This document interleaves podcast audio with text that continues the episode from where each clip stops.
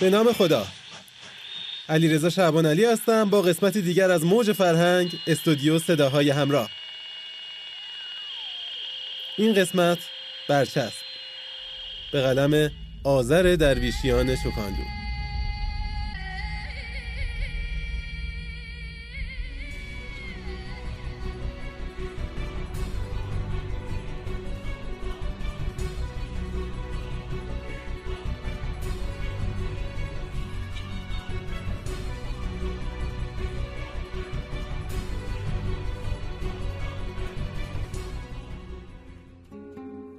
روی مبل راحتی زوار در رفته، روبروی ساعت قدیمی مربع شکل که نصب بر دیوار بود نشسته بودم. ساعتی به رنگ قهوه‌ای با اعداد لاتین بزرگ و عقربه‌های کهنسال که به سختی در حال حرکت بودند. حتی صدای تیک تاکش هم پیر شده و نای حرف زدن نداشت. قدم‌های عقربه ثانیه شمار به کندی و سختی پیش می‌رفت. وقتی به عقربه دقیق شمار دقت کردم متوجه خروپوفش می شدم. عقربه ساعت شمار که هیچ، انگار دقایق آخر عمرش را سپری می کرد، یا شاید هم دار فانی را ودا گفته و صاحب خانه بی خبر است. زهرا خانم چای تازه دمش را که بوی هلش تمام موجودات زنده خانهشان را مست می کرد تعارفم کرد. هنوز هم نلبکی با حاشیه گل قرمز زیر استکان دسته‌دار در این خانه رواج داشت. چای را با کمال میل پذیرفته و چشم به ظرف کشمش و توت خشک کنار قندان قند که جز قند در آن پولکی هم بود دوختم. چای را نوشیدم و با تعارف چای دوم دایی جان وارد اتاق میهمان شد. همه اهل خانواده، حتی زهرا خانم هم به پای دایی از جا بلند شد. دستی به موهای کم پشتش کشید و نزدیک ما شد و همه را یکی پس از دیگری محکم، سفت، بدون احساس در آغوش گرفته رها می‌کرد. طوری که صرفاً در حال به جا آوردن آداب دید و بازدید عید نوروز بود تا مهر و محبتش از دیدار ما. صدای خشن و درگش در گوشم چون میخ کوبیده میشد. معمولاً در حضورش حتی فرزندانش هم چندان اعتماد به نفس صحبت کردن نداشتند. به همین خاطر دقایق زیادی سکوت در محفل میهمانی رژه میرفت. زهرا خانم که گویا فهمیده بود طعم چایش به دل ما نشسته است، بدون وقفه به محض خالی شدن استکان چای قبلی چای بعدی را جایگزین میکرد. با احوالپرسی مجدد دایی جان سر حرف باز شد و یخها ترک خورد و شروع به آب شدن کرد. در میان سر و صدای همزمان صحبتها نگاهی به ساعت قدیمی نصب بر دیوار انداختم تا از اوضاعش با خبر شدم که متوجه عقب بودن ساعت از ساعت رسمی شدم. چون کودکی که هرچه به مغزش میرسد را به زبان جاری میکند میان صحبتها پریدم و با صدای خندان گفتم زهرا خانم ساعت رو جدا نکشیدین. دایی حرفش را برای لحظه کوتاهی قطع کرد و به من و ساعت نگاهی انداخت و بلافاصله نگاه از هر دوی ما گرفته به مخاطبانش داد و گفت ما ساعت رو تغییر نمیدیم و ادامه صحبتش را از سر گرفت.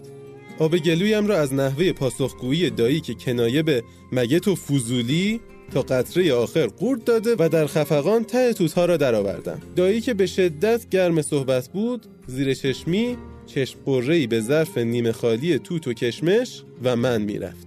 زهرا خانم که همسر دوم دایی جان بود که البته فرزندی نداشتند و هر 6 فرزند دایی از همسر اولش بودند، گویا کاملا به منظور زبان بدن دایی آشنایی داشته و با نگاه دایی آهسته از جایش زیر زیرکی به دایی و من بلند شد و ظرفهای کشمش و توت را برداشت و با خود به آشپزخانه برد. از این رفتار زهرا خانم چندان خوشم نیامد و حالم گرفته شد. شنیده بودم زن با سیاستی است و با همین سیاست‌های زنانه‌اش وارد زندگی دایی و همسر اولش شده و دیده بودم فرزندانش رابطه صمیمی با او ندارند و به اجبار با وی در رفت و آمد هستند. ولی برخلاف این شنیده‌ها و دیده‌ها همیشه لبخند بر لب دارد که فکر می‌کنم این هم از سیاستش می‌بود. خدا بیامرز زن زیبارویی بود. همسر اول دایی جان را می‌گویم. یاد دارم در کودکی زیباروییش سر زبان زنان فامیل بود. آن روزها وقتی دایی جان زهرا خانم را به محرمیت خود درآورد، تمام فامیل به مقایسه چهره زیبای زندائی و چهره زشت زهرا خانم نشسته و حرف و حدیثش تا زمان مرگ زندائی به گوش می رسید. اینکه چطور می شود یک مرد زنی به این زشتی را به آن زیبایی ترجیح دهد برای من هم سوال بود و معمولا نتیجه این حرفهای خال زنکی به زرنگی و سیاست و حیله زنانه زهرا خانم ختم می شد. من از زمانی که قدرت تشخیصم به عنوان یک نوجوان فعال شده بود، دایی جان را مردی بد اخلاق، عصبی و خسیس دیده و شنیده بودم، ولی همیشه مادر و مادر بزرگم می گفتند اینطور نیست، او قلبی مهربان دارد و نباید به آدمها برچسب خساست یا عصبی بودن زد. شاید واقعا اینطور نبود و من فقط در حال برچسب زدن بودم. آخر عید نوروز است و در این ایام خوردن آجیل و شیرینی جزء مرسومات است، ولی من شخصا از ترس نگاه‌های دایی جرأت دست زدن به آجیل و شیرینی نداشتم. ظرف توت و کشمشم که زهرا خانم با خود برد، آخر این چه وضعش است؟ عجیب است. تمام سعیم را می کردم که برچسب نزنم، ولی دایی جان واقعا مرد خسیسی بود. در همین حین ورود نوه دایی جان تمام تمرکزم را از بدگویی در مورد زهرا خانم و دایی جان در دلم را به هم ریخت. چنان هول و دستپاچه شدم که جز من کسی به احترامش از جا بر نخواست و این واکنش من به حدی من را خجالت زده کرد که صورتم به قرمزی سیب‌های ظرف میوه شد. دختر با احوالپرسی از تمام جمع به من که رسید، لبخند مهربانی به رفتار ناشیانه ام زد و روبرویم زیر ساعت قدیمی نصب بر دیوار نشست. آخر این همه جا برای نشستن، من باید دقیقاً روبروی من می نشست؟ بی اختیار به او که سرش گرم گوشی تلفنش بود و هیچ حواسی به من نداشت نگاهش می کردم، البته طوری که کسی در آن شلوغی متوجه نشود. یک خانم جوان بسیار زیبا با نزاکت و حتی محترم بودنش در نوع پوشش کاملا مشخص بود.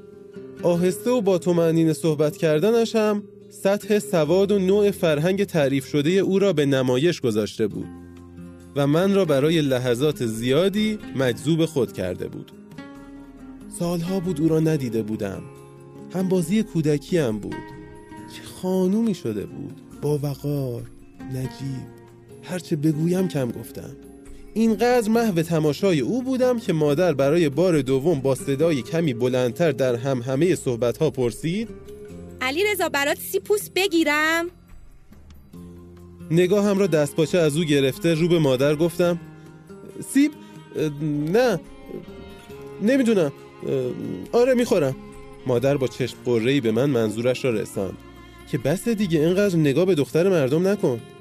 تازه متوجه منظور تعارف مادر شدم. برای فرار از جو آنجا ماشین را بهانه کرده به حیاط خانه دایی پناه بردم. هنوز درخت توت قدیمی که وقتی دایی سر کار بود و زندائی خدا بیامرز از اینکه ما به آنجا برویم و توت بچینیم برخلاف دایی خوشحال میشد، پا بر جا بود. نگاهی به سر تا پایش کردم و آهی کشیدم. این درخت همچون ساعت قدیمی دایی از ساکنان حق آب و گلدار این خانه بودند. در همین حین نوه دایی گرامی وارد حیاط شد. از دیدنش متعجب شدم. لبخند مهربان هنوز بر لبش بود. پرسید: یادت می اومد اینجا می رفتی بالای درخت برام توت می چیدی؟ با خنده گفتم: آره یادش بخیر. با کف دستش به شانه‌ام ضربه محکمی از روی شوخی و خنده زد و خاطره دیگری را برایم یادآوری کرد. فقط او را با تعجب نگاه کردم. آخرین برخوردش کمی گیجم کرد. عجیب بود. صحبتمان گرم شد. به یاد گذشته گفتیم و خندیدیم. سرتان را درد نمی آورم. دختران دختری نبود که ساعت پیش نجیب و آرام روبرویم نشسته بود. در حال گپ و گفت بودیم که زهرا خانم با سرفه‌ای که خبر از آمدنش میداد وارد حیاط شد. با ظرف کشمش و توت و پسته و گردو. آن را به دستم داد و گفت: بیا مادر، نوش جونت. و خنده‌ای کرد و ادامه داد: همینجا بخور که دایی نبینه. در راه برگشت به خانه حرف‌های خواهر، مادر و مادر بزرگم را راجب دایی جان و دست و دلبازی و مهربانیش و غیبت زهرا خانم که و دست آخر تعریف و تمجید از نوه دایی چه خانومی شده من را به فکر فرو برد. که بعضی آدمها را نمی شود برچسب حیله‌گر بودن زد. آنها صرفاً و ذاتاً آدم خوبی هستند، تا حدی که صورت زشتشان به چشم نمی آید. این سیرت زیبایش است که مردمان سنگدل را هم مجذوب خود می کند. بعضی آدمها را نمی شود برچسب خوب بودن و محترم بودن زد. آنها ظاهراً در ظاهر بسیار محترمند. بعضی آدمها هم اصلا نیاز به برچسب ندارند. آنها واقعاً همانی هستند که هستند. آنها واقعاً خسیسند، واقعاً بد اخلاقند. آنها فاقد قلب مهربان هستند.